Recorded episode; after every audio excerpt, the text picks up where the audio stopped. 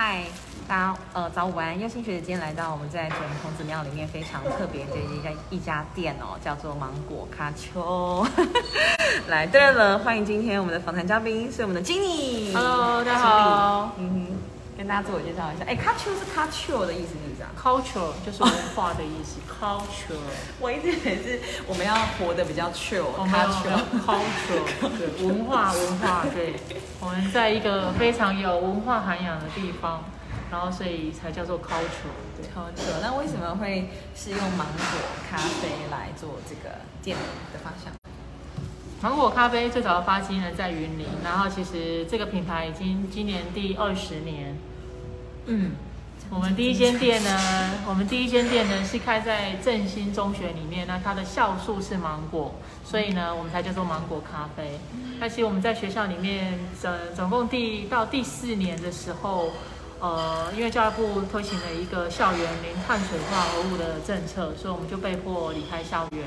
那我们就开启了一系列在外面的芒果的店。那因为第一间店已经用芒果咖啡了，所以在外面就也就延续芒果咖啡。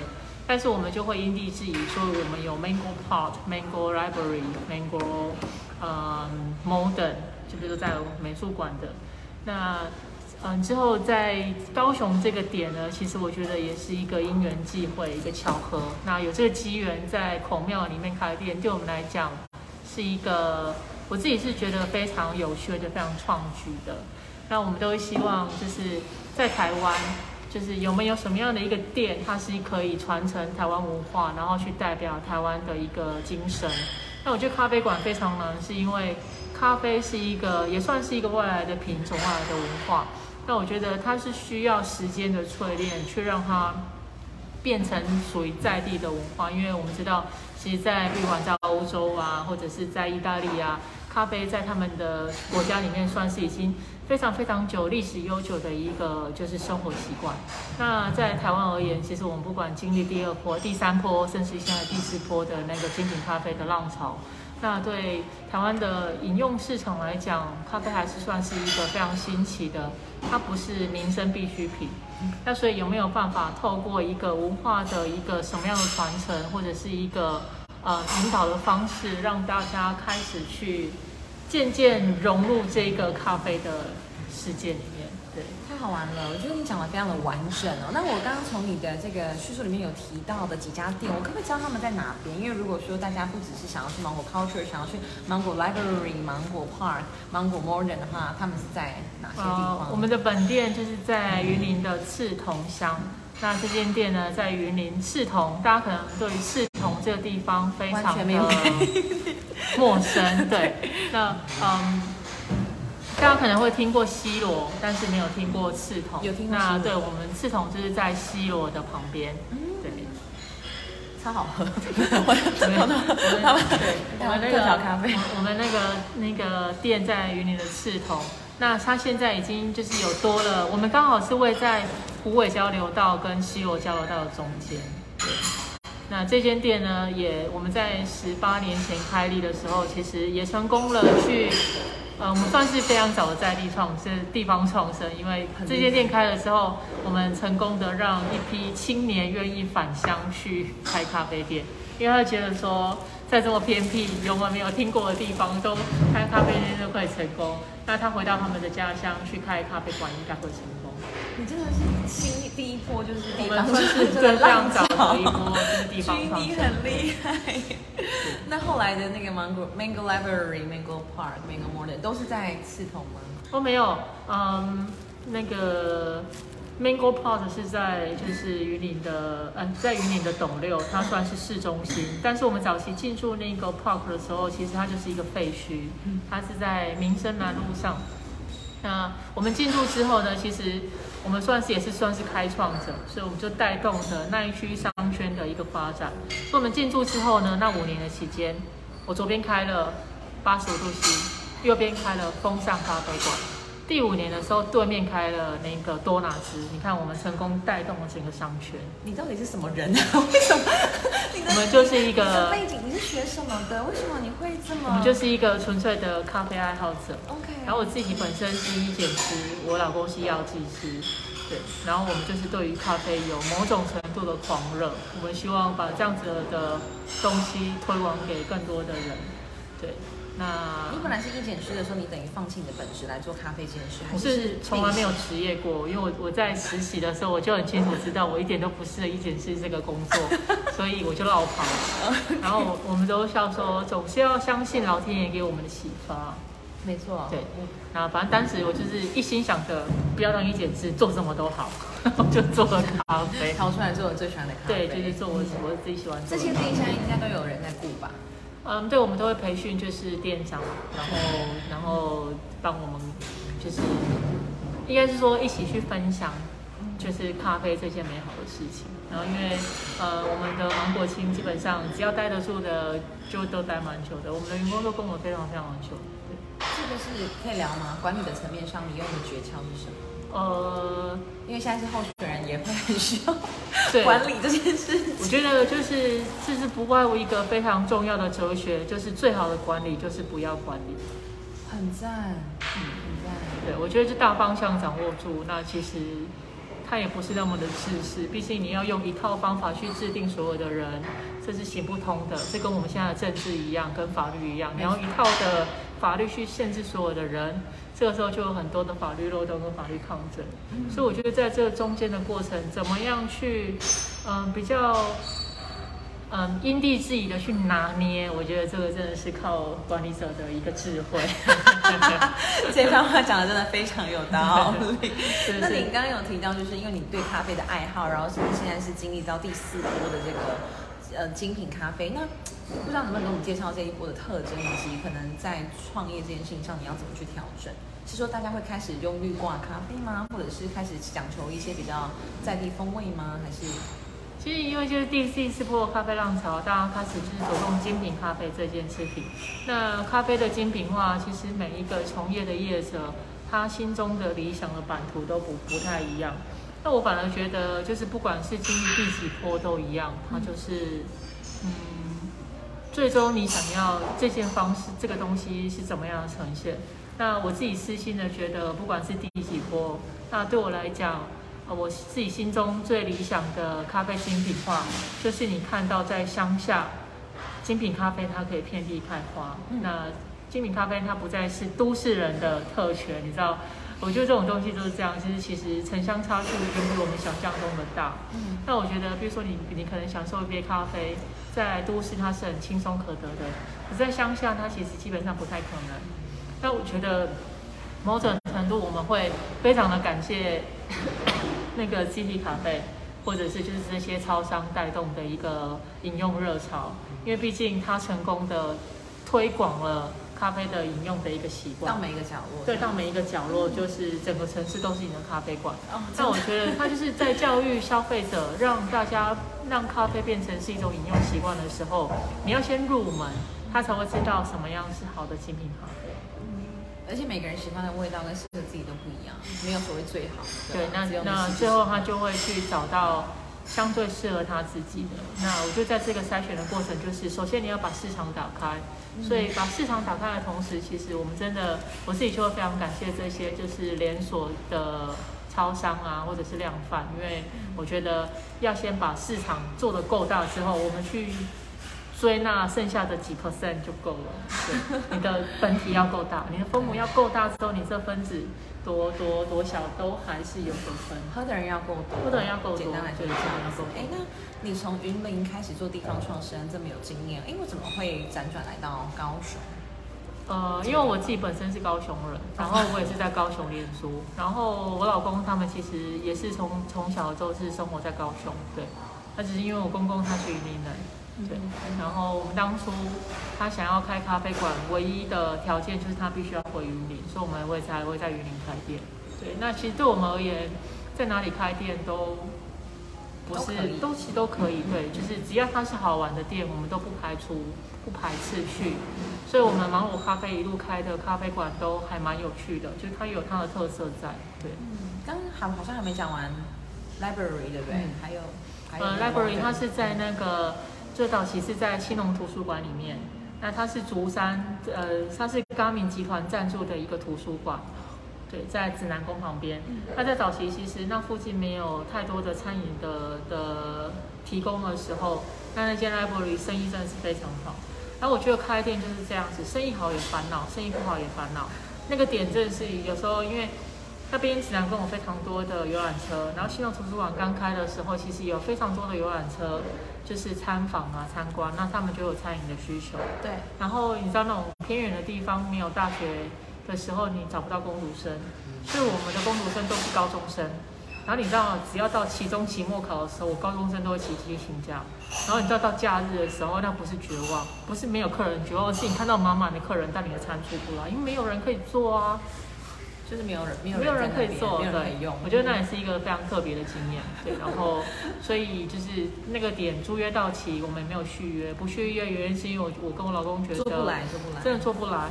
然后我们从赤桐到竹山的站站线其实有一点点远，然后我就觉得人生还很长，我们没有必要为了赚这一点点钱，然后把命都赔了。那 Modern 呢？对，那 Modern 它是在亚洲大学的现代美术馆里面。哇塞，你会因地制宜去取那个名字，酷毙了。对，那呃，这个美术馆的租约它也是两年。那对我们来讲，它就是把它当成一个长期的快闪店的概念。OK。那你要知道，就是在人生曾几何时有这个机会，可以在安藤忠雄盖的那个清水模美术馆里面，然后开一间店。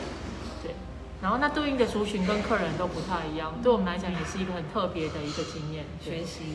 对，怎么样的不一样，然后怎么样做调整？对，而且因为去美术馆的人跟去图书馆的客群也完全不一样，而且因为它是一个收费的美术馆，对，所以不管是你的餐点的提供啊，或者是跟客人的应对都不太一样。对，好有趣哦。嗯，那你怎么做调整啊？真的蛮好奇的。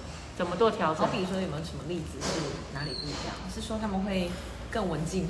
呃，就是他们的对于餐饮的需求、质感要求会更高，不管你的餐具啦、摆设啊等等之类的，都是比较相对比较高水准一点点。对，那我们的投入也会稍微多一点点。那对我们来讲，就是一个经验的累积，因为我觉得毕竟我们在设定在三十五岁以前，就是我觉得各种的可能都去尝试看看。对。那在这个过程不断的去累积经验，他才有办法把它变成耳后的一个呃养分，然后我们就可以嗯，就是变成，比如说我现在我们现在可以很轻松的去当企业的顾问啊，或者是这些吧台餐饮的一个规划等等。你说的好，那这间店呢，其实也是我觉得当初在开店的过程也是非常的呃非常那种记忆也是非常的特别，因为一开始呃。没有想到会在里面开店，那它也算是就是第一个商业空间，对。所以它算是去政府申请的一个计划的形式吗？哦，它也不算是政府申请的计划，因为其实就是现在，呃，现在应该是我不知道是不是其他的县市都一样，但是高雄它其实都是已经法人化，所以它也需要有一些收入去支持它的一个营运。嗯。那我们算是第一个商业空间。那其实我们早期跟就是政府，就是云林县政府或是其他的单位，其实都已经配合很久了。我们算是就是记录非常良好，然后又好配合的一个店家。然后当时就是透过一些方法，然后刚好认识之后，然后找到我们，问我们要不要进驻这个空间。对，那因为我觉得对于广方而言，他们也很清楚知道这个点。基本上它都已经围起来这么久了，连本地人都不知道这里有孔庙。那其实，在经营上来讲会非常的辛苦。对，那因为好在就是我们有很，也不敢说就是有，就是有有很强的文化底蕴，而是因为我们这一路已经累积了非常多的，不管是人脉啊、经验啊，可以去做这件事情。所以，就算它是一个很偏僻的地方，其实我们不担心，因为我们可以透过相关的活动啊、讲座啊。去把这个地方带动起来。真的，那像刚刚嗯学姐来的时候，就看到有那个高中大的这个附中的同学在这边，这是什么样的一个活动？然后生企业参访吗？或者他们要怎么样找到你来举办这件事情？嗯，像我们芒果咖啡其实已经做了非常久的一个夜市协同教学，那可能今年已经第八年了。是我们有很多各式的餐饮的学生，或者是参旅啊、参观啊，或者是。就是只要餐饮相关的学生，那他们有需要的一些校外教学或者是夜师协同，那他们就会找到我们。那像高三附中，其实我们已经配合非常久了。对，那他们就是每一年，就一年级可能校外的职场体验，他们就会找我们。对，然后我们也算是就是口碑还还不错啦，就是学生也蛮喜欢的。对，那所以就是每一年老师都会非常认真的帮我们写进他们的计划里面。对。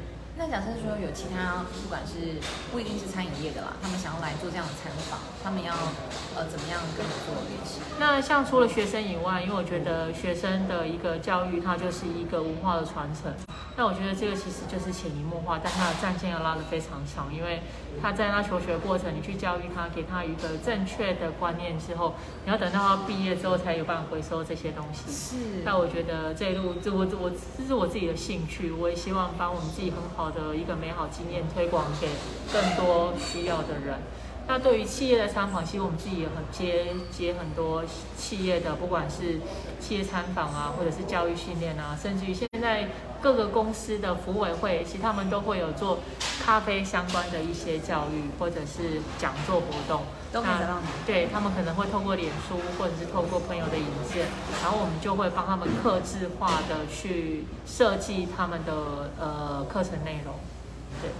我们我们其实我们都是客制化的服务内容，就是他只要提出他的需求，然后告诉我他们的时间多长，然后人数多少，他想达到什么目标，然后对他达到什么目标，因为你你说要用一套字全部不太可能，因为各个公司他们的需求不一样，那他时段不一样，对应的人不一样，那你知道教五个人跟教五十个人跟教一百个人，我们提供的内容也不一样，对，我们要准备的内容也不一样，对。